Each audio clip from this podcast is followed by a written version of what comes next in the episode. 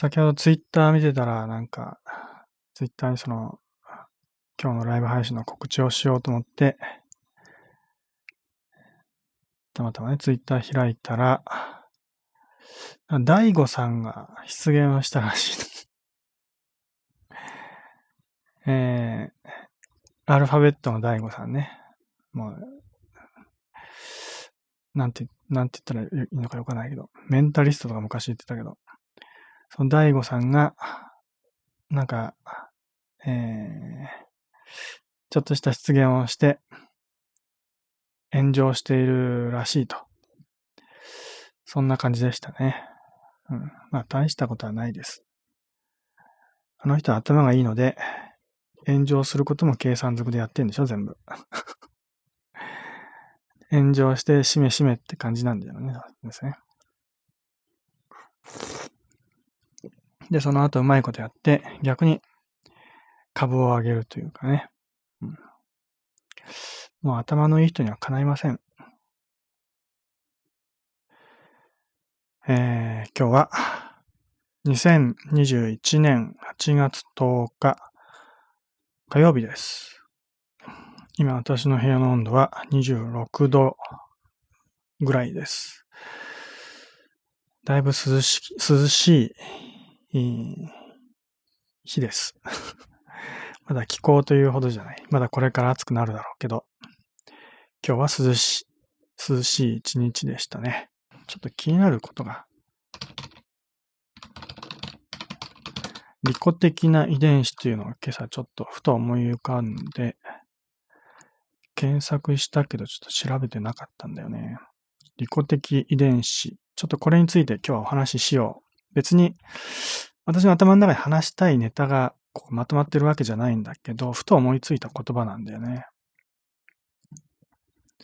はい。相変わらず Wikipedia 苦しいそうなので寄付してあげてください。利己的遺伝子、読んでみましょうか。文字大きくした方が読みやすいかな。あ、大きくすると幅がちっちゃくなっちゃうから、かえって読みづらいか。うんと、と、と、と、戻して、これぐらいでいいか。利己的遺伝子論は、とは、進化学における比喩表現及び理論の一つで、ちょっと口の中乾いてきたからお茶飲もう。日は麦茶です。ちょっとね、お茶、いろいろ買ってきちゃったので、途中茶とか、毒ダミ茶、途中茶、プー、プアルじゃないな。なんだっけ、ルイボスティー。あと何かあったっけ。あと麦茶と、ああと、なた豆茶だ。なんかいろいろ買ってきて 封を切ってしまってたんだけど、でもあまりこう封を切ってから長期間保存しておくと傷んでしまいそうなら早く飲んでしまいたいんだけど。1日2種類ずつぐらい消費していこうかなと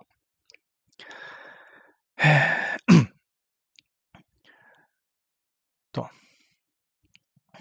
進化学における比喩表現及び理論の一つで、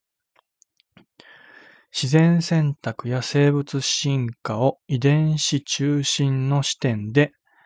理解すること、遺伝遺伝子選択説もほぼ同じものを指す。1970年代の血縁選択説、社会生物学の発展を受けて、ジョージ・ウィリアムズ、E.O. ウィルソンらによって提唱された。イギリスの動物学者、リチャード・ドーキンスが1976年に The Selfishジェネ、放題、利己的な遺伝子。あ、ここで利己的な遺伝子っていうキーワードが出てくるんだけど、多分これをこのまま記憶してたんだろうな。だから、この文献に言及した何か文章をどっかで読んだんだよ、きっと。で、一般向けに解説したことが広く受け入れられるきっかけになったため、ドーキンスは代表的な論者とみなされるようになった。うん、まだこれじゃ何の、何の、何の、何を言ってるのかわかんないよね。何、どんな理論なのか。まあ、基本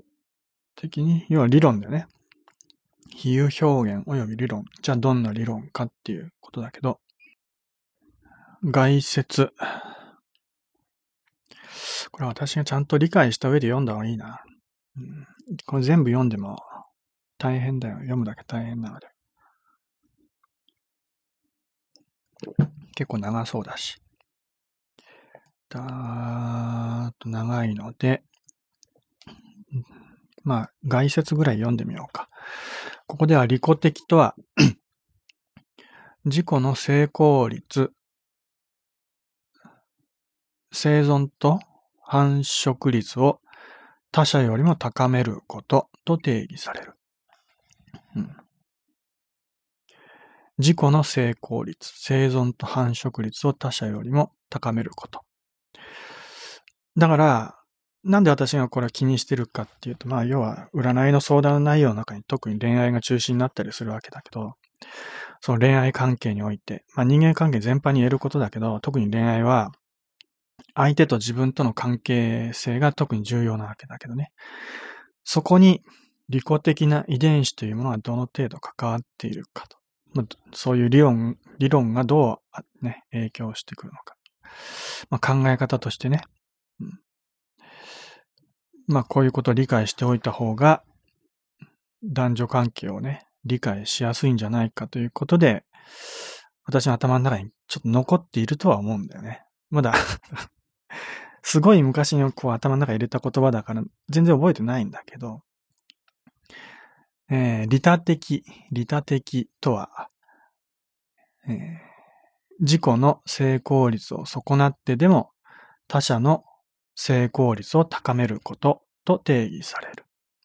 ね、自己犠牲みたいなもんだよね。人のために何かをするっていうのは利他的。これらの用語は日常語の利己のように行為者の意図や目論みを表す言葉ではなく、行動自体をその結果のみに基づいて分類するための用語である。行為者がどのような意図を持っていようとも、行為の結果が自己の成功率を高めるのであれば、それは姿を変えた利己主義と考えることができる。うん。まあだから、情けは人のためならずみたいな、ちょっとね、理解しづらい言葉もあるけど、えー、まあ人のためにやっているようでいて、実際には自分のためになっているみたいなことがあるんだったら、それは利己主義とも言えるっていう説明書、今のは。そういうこと？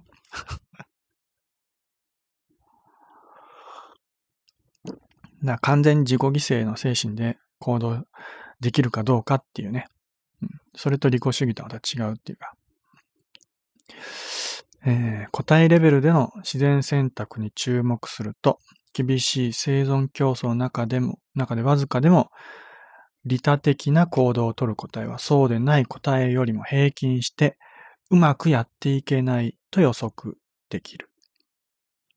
まあ予測だよね。本当かどうかわかんない。まあこれ実は厳しい生存競争の中でって言ってるけど、人間社会において実は利他的な方がうまくやっていけるっていう人もいるんだよね。Google で検索してみればおそらくそういう記事が出てくると思うけど、利己的な遺伝子っていうキーワードでね。人のために行動した方がいいですよっていうね。まあちょっと宗教的な話にもなってくるよね。まあでも、宗教とは関係なく厳しい生存競争の中でとか言うと、えー、自分のために行動した方がうまくやっていけるってことでしょ？予測、まあ予測だけど。すべての個体が利他的であれば、その群に属する者たちは非常にうまくやっていけるであろうが、中に一個体でも利己的な個体が混入すれば、利他的個体を食い物にして繁栄するであろう。だよね。当然だよね。だからみんな利他的にするってことは損をしてしまうって考えるわけだよね。人間ってのはね。だから損をしたくないからみんな自分のために、自分のためにって言ってね、利己的に生きようとする。だ今の時代ほとんどの人がみんな利己的に生きてるんだよね。えー、自分の幸せのために、ね。だから、自分が幸せになりたいからっていうことでいろんなことを考えて行動する。そういう人はほとんどだよね。自分が楽しくなりたいから、気持ちよくなりたいから。そのために行動することは正しいことだ、正義だってみんな思ってるよね。でも、あ、まあ、それが間違ってるとはまだここでは言ってないけどね。実際にそれが正しいっていう理論だよね。だけど逆に、ね、全員が、一人の例外もなく全員が利他的であれば、ね、えー、その社会、まあその属する、うん、グループ、集団は、みんなが幸せになれるはずなんだけど、一人でも例外がいれば、それが壊されてしまうと。難しい話でね、まさに宗教的というか哲学的な話になってくるよね。うん、えー、まあ、だから私こういう話は結構好きだというか ね、すごく興味は持ってるんだよね、こういう話はね。まあ、禅に、禅問答みたいなもんだよね。幸せになるにはどうしたらいいですか？自分のために行動すべきですか？人のために行動すべきですか？完全に全問答、全問答だよね、なかなか答えを出しにくい。えー、どこまで読んだっけ？この辺。利己的答えは多くの子を残し、えー、次第に利己的な答えは数を増やしていくであろう。他集団からの移住や突然変異など利己的な個体の混入を防ぎ続けることは不可能である。日本の社会はどっちかっていうと利他的な社会だったのかもしれないよね。そこに利己的な欧米的なね、価値観が入ってきて崩れてしまったっていうことかもしれない。最近のヤンキー、ヤンキーってわけじゃないけど なんかちょっとね、その、ちょっと頭の悪そうな人、ね、若者たち。それも言い方おかしいけど、そういう人たちって結構、まあ、よ、よ、要はその、ね、ちゃんと考えて行動してないからって思われがちだけど、若いうちにね、えー、調子に乗ってね、えー、まあ子供作っちゃったりして、で、流れで結婚したりしちゃってね、えー、まあそうやって遊んでばっかりいるから、みたいな、それでね、周りに怒られたりするんだけど、でもそうやって、ね、何も考えずに好き勝手やってる、そのヤンキーみたいなね、そういう人たちの方が、実は子作りとかそういうのは積極的というか、まあね、まあ、まあ、好きなようにやってるだけだけど、でも子孫繁栄にはすごく貢献してるわけだよね。自分たちの子孫を残すっていう本能に純粋に生きてるわけだから、実は彼らの方が反映してるわけだよね。で、慎重になりすぎてるようなね、真面目な人たちは、その結婚とか子作りのタイミングを逃してしまって、生涯独身でね、そのまま死んでいくっていう人も結構いるわけだよね。そうすると子孫繁栄の機会を逃してしまう。どっちが優れてるかって言ったら、結局ヤンキーみたいなね、そういう、そういう人たちの方が子孫を残すって意味では優れていたってことになるわけだよね。そこでまた利己的な遺伝子ってどう、どう関わってきてるのかっていうのは難しい話だよね。利己的なヤンキーみたいなちょっと頭の悪い人たちの方が正しかったのか。ね、利他的ってわけじゃないけど、えー、まあ、ちょっと考えすぎてる人たちは、まあ、要は自分たちが生存するためのね、さっきこう生存と繁殖率って書いてあって、まさに成功率、自己の成功率、生存と繁殖率っていう点においては劣ってるってことなんでね。賢い人間ほど劣ってるっていうのは変な矛盾だよね。優れた人間ほど子孫を残していくべきなのに、ね。まあそうやってどんどんどんどん文化的にもね、その人間的にも進化していくはずなのに、でも実際にはこういう賢い人間は繁殖率が低くてね、ちょっとおバカなね、頭のちょっとおかしな人たち、おかし、まあこれも言い方おかしいね。彼ら頭おかしいとかそういうわけじゃなくて、まあ社会的に見ればね、ちょっと劣ってるとみなされがちな、そういうような人たち、やんちゃな人たち、そういう人たちの方が繁殖率が高いっていう現実だよね。だ実はそういう人たちの方が人として正しい生き方をしてるんじゃないかとも言えるわけだよね。だ私はそういう人たちをただ馬鹿にしたくてそういうことを言ってるわけじゃないんだけど、でも表現上仕方なくそうやってね、説明する上でそうやって言ってるけど、実際には彼らは優れてるから、ね、子孫を残してるわけだよね。で、そういう人たちがどんどんどん増えてきてる。増え、増え、増えることになるわけだね、将来的にね。えー、そんで、どこまで読んだの？来ないかな？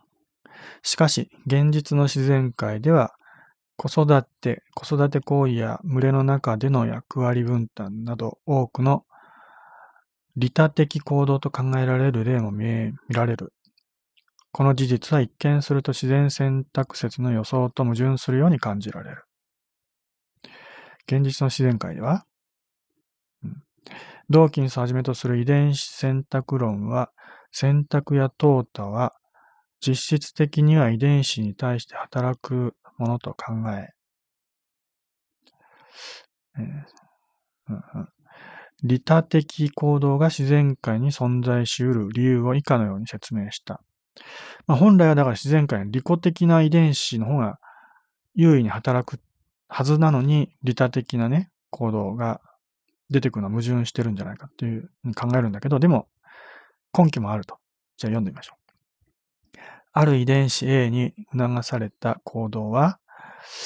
自ら損害を被っても同じ遺伝子 A を持つ他の個体を助ける性質があると仮定する。これは個体レベルで見れば利他的行動である。うん。まあちょっと言ってる意味はよくわかんないけど、兄弟みたいなもの？自分の兄弟の子孫は助けるってそういうことなの？その遺伝、その行動による個体の損失により、遺伝子 A を持つ個体全体が受ける利益が大きいなら、遺伝子 A は淘汰を勝ち抜き、遺伝子プールの中で、プール中での頻度を増していくと考えられる。結果として遺伝子 A に促された利他的行動も広く見られるようになる。うん、まあ、遺伝子レベルで本能的にそういうのを感じてるってことなのかね。要は、自分と似た生命、仲間、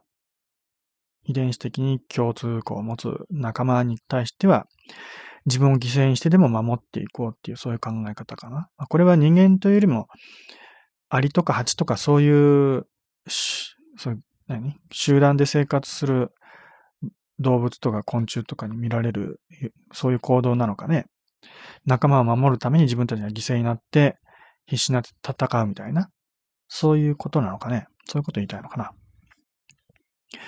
遺伝子 A は繁殖率が高いので、利己的と言える。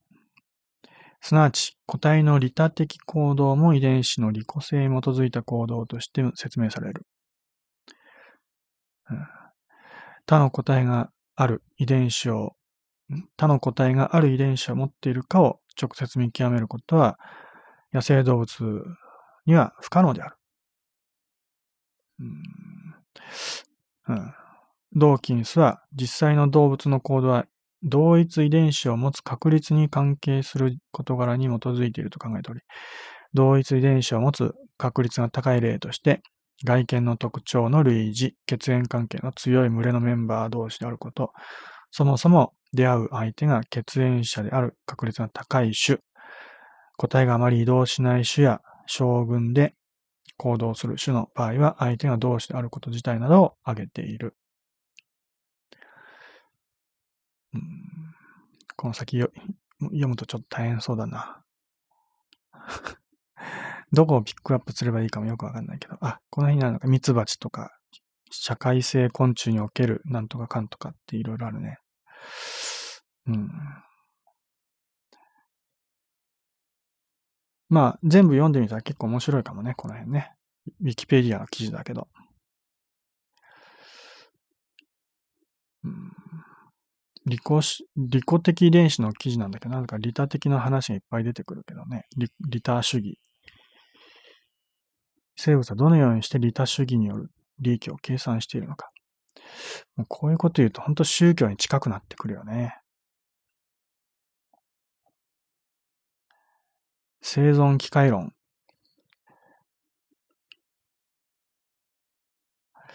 群、群選択説や古典的自然選択説である個体選択説や種のための個体、個体のための遺伝子という考え方をするが、一連の利己的遺伝子論ではこれを逆転して考える。遺伝子は自らのコピーを残し、その過程で生物体が出来上がるという考え方である。つまり我々人間を含めた生物個体は遺伝子が自らのコピーを残すために一時的に作り出した乗り物に過ぎないということになる。コピーを残す効率に優れた乗り物を作り出せる遺伝子が結果として今日まで生存してきたと言えることになるのである。重要なのは進化で中心的な役割を果たす種や個体の存続ではなく、遺伝子そのものを、そのものの残りやすさとした点にある。個体の系統や種の存続がその結果に過ぎない。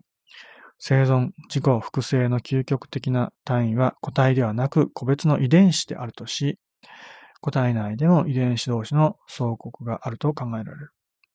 読んでみたけど、ちょっとよくわからなかった。えー、まあね、えー、難しいことはちょっといろいろ書いてあるけど、結局、まあ、私もまだ分かってて喋ってるわけじゃないんだけど、まあ、特にその人の話をね、まあ、要は相談しに来る人たちの話を聞いてて、いつも思うのは、あの、まあ、ね、その恋愛とか人間関係でね、その会社、職場とか学校とか人間関係とか、そういうのを含め、なんかうまくやっていけない、どうしても失敗してしまう、喧嘩になってしまう、そうやってよ、そういうことを言ってるような人たちのほとんどは、やっぱり、どっかしらね、全部ではないんだけど、利己的なところが、自分の、自分中心に考える、そういう考え方がすごく強かったりするんだよね。うん、えー。なので、まあそのせいで周りとうまくいかなくなってしまうっていうね、そういうパターンがすごく多い。だからそういう人は少しね、うん、だこれも全部が全部ってわけじゃなくてね、ちょっとだけこう考え方をね、切り替えるような、そういう、まあ、気持ちの切り替えみたいなね、そういう考え方として、自分のためっていうよりも相手のためっていう考え方をしたら、少しうまくいくんじゃないかっていう考え方だよね。これも全部ケースバイケースだけどね。うんえー、特に恋愛なんかその傾向が強くてね、えー、どうしてもうまくいかないんです。どうしたらいいんですかっていう人はね。うんえー、やっぱり、なんでうまくいかないかって言ったら、自分が楽しい思いをしたい。ね。自分はこうしたらきっと楽しいに違いないと思っている。ね。こうすれば相手が喜ぶと思っている。まあ、まあ、それは多少利他的な考え方ではあるけど、でもどっちかというと自分が楽しい思いをしたい。自分が得をしたい。まあ、自分が少しでもね、こう、得をしたいっていうような考え方で行動してると、やっぱりうまくいかなくなることが多いんだよね。そういう人は、えー自分がこう幸せになるっていうことじゃなくて、相手を幸せにしてあげようっていう気持ちになると、人間関係は確実に良くなるんだよね。そうすると自分が損するじゃないかって思うかもしれないね。うん、利己的な、まあ、自分中心の考え方にとらわれている人は、相手のために、自分を犠牲にしてでも相手のために何かをしてあげるってことは、相手は幸せになるかもしれないけど、じゃあ、そのために自分は損して不幸になるじゃないかと。そんなことしても自分は楽しくもなんともないじゃないか。自分は幸せになれないんじゃないか。そういうふうに思ってしまうかもしれないけど、えー、実際にやってみればいいんだよね。そうすればわかると思うけど、幸せにな、幸せって何かって言ったらね、人のために何かしてあげた時の、うん、その気持ちよさだよね。それが幸せっていうものだと思うし、ね。人のために何かしてあげてるのに、ただそれだけで自分自身もなぜか不思議なことにね、幸せな気持ちになるんだよね。幸せってのはそういうものであって、自分が何かをしてもらって嬉しいとかね、何か欲しいものを手に入れて嬉しいっていう、それは幸せじゃないんだよ、実はね。だそんな欲望をいくら満たしたところで幸せっていうものは実は少しも得られなくて、何か得れば得るほど、ね、利己的なその欲望に従って何かをね、欲すれば欲するほど、手に入れれば手に入れるほど、どんどんどんどん自分は不幸になっていく。実際には不幸になっていくんだよね。お金持ち、お金持ちは必ずしも全員不幸とは言わないけど、お金が欲しくてね、一生懸命働いてお金を稼いで、ね、欲しいものを手に入れたと。でもその時に本当に幸せかって言ったらおそらく、まあ一時的ね、ああよかったっていうね、そういうか思いにはなるかもしれないけど、でもそれが本当に幸せかって言ったら別に幸せでも何でもない。ただただ自己満足だよね。達成感のような。自己満足は得られるけど、幸せっていうものとはちょっと違うんじゃないかなっていうことはおそらくその時気づくと思うんだよね。一生懸命何かやってきて、そこ、その時に幸せだって思えるっていうのは、そのやってきたことが自分のためじゃなくて、誰かのため、人のためにやったことであると、ね、えー、自分はもう損しかしてないはずなのに、ね、例えば、お金稼ぎたいと思っていた人はお金をね、どんどんどんどん稼ぐかもしれないけど、ね、そういう人でも、その、お金をね、どんどんどんどん人のためにあげちゃうと。ね。そして自分はもうね、その、ほとんどお金を持たないっていう状態ぐらいになるまで人にあげてしまう。そういうことすれば当然自分は損をしてるんだけど、そね、代わりにお金をもらった人たちは喜んでくれるかもしれないけどね。その時に感じる気持ちっていうのはおそらく幸せっていうものに一番近いんじゃないかなと思うんだよね。だから、私、まあ実際どうかわかんないよ。そういう人たちの気持ちわからないからわかんないけど、よくツイッターとかでお金あげますとか言ってる人いるでしょ？フォローしてくれたらとかね、リツイートしてくれたらお金あげますとか、10万あげますとか、1万あげますとか、そういうのなんか流行ってるみたいだけど、それもどっかしらやっぱりそういう多少利他的な、その幸福感みたいなのも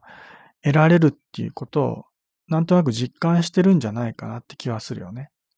100%そうとは限らないけどね。まあちょっとだけこうやっぱいいやらしい、いやらしいというか、なんか人間の悪い部分があるような気もするけど、まあそれはなんていうかな、そのお金で人をこう、うん、なんか釣って喜んでいるような、人を支配して喜んでいるような、そういう部分もなんかあるのかなって感じがして、私はまあ好きじゃないんだけど、ね、お金ってもう完全に欲望の塊みたいなもんだからね。でも、そういう変な見方せずに、もうちょっとね、うんえー、利己的、利他的ってことで考えて、そういう観点で見ると、お金あげますっていう人は、実は、利他的なそういう幸福感みたいなものを求めてるのかなっていう気もしないでもない。まあ、ね、ただお金が余ってるから余った分は、ね、こう、税金対策で人にあげちゃえみたいな、そんな人もいるのかもしれないけどね。それぐらい余裕がある人はいいよ。でも全然その余裕がない人でも、自分の持ってる全財産をね、人にあげてしまうぐらいな。それぐらいのことができる人っていうのは本当の幸せってものはね、感じることができるかもしれないよね。ね。もう余裕、余裕ありすぎちゃってね、ととりあえずお金人に配って、ね、人がこう、お金に群がってる様子を見て、ね、なんか気分良くなろうと。そういうのはまあ、よ、ね、気持ちのいいことじゃないかもしれないけど。まあでも、うん、え利己的に生きることが本当にいいことなのか、利他的に生きた方がいいのか、うん、難しいとこなのよ。だ本当に全問答みたいなもんでね。今の本当に、まあ、ごくごく最近の日本人の価値観はもう利己的に生きることが本当に正義だっていう考え方が主流だよね。ね人のために何かをしよう、してあげようっていう気持ちはあまり、こう、なんていうのかな。うん価値のある考え方としては認められていない。認められなくなってきてる。昔はね、結構日本人ってそういうところあったと思うんだよね。人のために何かしようっていうね、そういう気持ち。でも、今ももちろんそういう気持ちもある、まあそういうね、日本人の良さっていうのは残ってるところはあると思うけど、でもだんだんそういうのはなくなってきてるような気もするんだよね。とにかく自分が幸せになるってことが幸せっていう定義であって、ね。人を幸せにすることは幸せじゃないって考える人が増えてきてるよね。自分が幸せになれば、その自分が幸せだと思う気持ち、ね、自分が幸せだとこう感じられること、そうやって感じていることが周りの人も幸せにするんだって勝手に思い込んでたりすることもあるよね。なんか自分勝手だから自分が楽しければ周りの人も楽しいだろうと。完全に世界の中心になっちゃってるような人たちだよね。そういう人はすごく増えてきてる。うん、まあ増えてきてるだけじゃなくて目立つようにもなってきてるわけだよね。そんなにこう、量、ね、絶対数は極端に増えてないのかもしれないけどね、昔に比べて。いや最近そういったで目立つようになってきたっていうのは、SNS とかの普及でね、うんえー、目立ちたい人がアピールする場所が増えてきたからだよね。うん、おかしな YouTuber とか、迷惑 YouTuber とかいるけどね。そういう人たちは自分たちが楽しければいいっていう価値観で動いてるわけだよね。それで自分たちが楽しいってことは周りの人も楽しんでくれる。実際、たくさんの視聴者がいて、そういう視聴者を楽しませてあげてるっていう勘違いだよね。実際楽しんではいるんだろうね、視聴者はね。多くの視聴者は楽しんでるけども、でも、実際やってることは迷惑行為そのものであったりするしね、そういうことがわからなくなってきちゃってる。だから価値観の判断基準がもう楽しいか楽しくないか、それは自分自身が楽しいか楽しくないか。ね。あるいは視聴者っていう目線でね、視聴者が楽しんでるかどうか、受けるか受けないか。ね。うん、そういう考え方が正義になってきちゃってるんだね。今の時代の正義。だから、それは間違ってますよって言うと、そういうことを言う人は悪、ね、悪い人だっていうふうに決めつけられてしまうわけだよね。うん、だから、そういうね、そういう本来正しいっていう、正しいことであるはずのことをね、言う人が悪だ、悪い人たちだって、ね、そう、そういうふうに言いたがる、まあ思いたがるっていうか、そういう考え方をしている人たちは、あの、昔流行ったポイズンとかいう歌にあるような、ね、セリフのようにね、言いたいことも言えない世の中がどうのこうのとか言って、ね、自分たちの言ってることは正義だって言いたがるけど、そういう考え方が厄介なのよ、すごくね。うん、言いたいことを何でも言う。それは自分が言いたいから言ってるだけであって、誰かのためにしてるわけじゃないよね。自分のために言うことは良くない。良くないっていうか、そういうことやってたら、誰も幸せにはならないよね。だから、言いたいことを言うっていうのは、誰かのために何かをね、自分を犠牲にしてでも、ね、言うべきことは言うっていうね、それぐらいの精神なら、すごくいいことなんだけど、でも、自分が楽しくなりたい、自分が自由になりたい、自分がね、幸せになりたい、そういう意味でね、ね、え言いたいことを言うっていうのは、ただわがままなね、自分勝手なだけだよね。そんなのは周りの人に迷惑にしかならないし。そういう自由を主張したって、許されてはならないはずです。でも、ね、俺たちは自由なんだ、許されて当然なんだ。ね、そういうことを規制する連中が悪いんだって言って、ね、本当に正しいことを言ってる人たちを非難するのは間違いだよね、やっぱりね。正義と悪っていう考え方、もうちょっとね、見直してみた方がいいよね。自由に生きることだけが正義じゃない。ね。言いたいことを言、ね、言えるようになることが自由じゃない。要は言いたいって自分の欲求じゃなくて、誰かのためにね、こう、言えない、言えなかったことも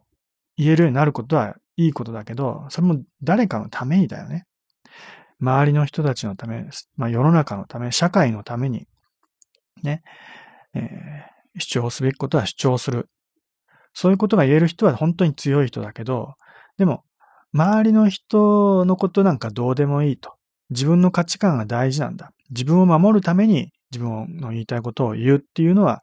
もう、そんなのはただのわがままだし、正義でも何でもない。ね。そういうことがわからなくなってきてる人は本当に多いよね。そういう、うん、だ自分で考えられなくなっちゃってんだよね。もう表面的になんかこう、自由に言わせてくれれば、それね、それが正義だみたいなね。そういう、うん、全然自分で考えて行動できなくなっちゃってんだよね。うん、だから、うん、そういう人たちが本当に今増えてるように感じるので、ちょっと見直してみたらいいんじゃないのと思うんだよね。で、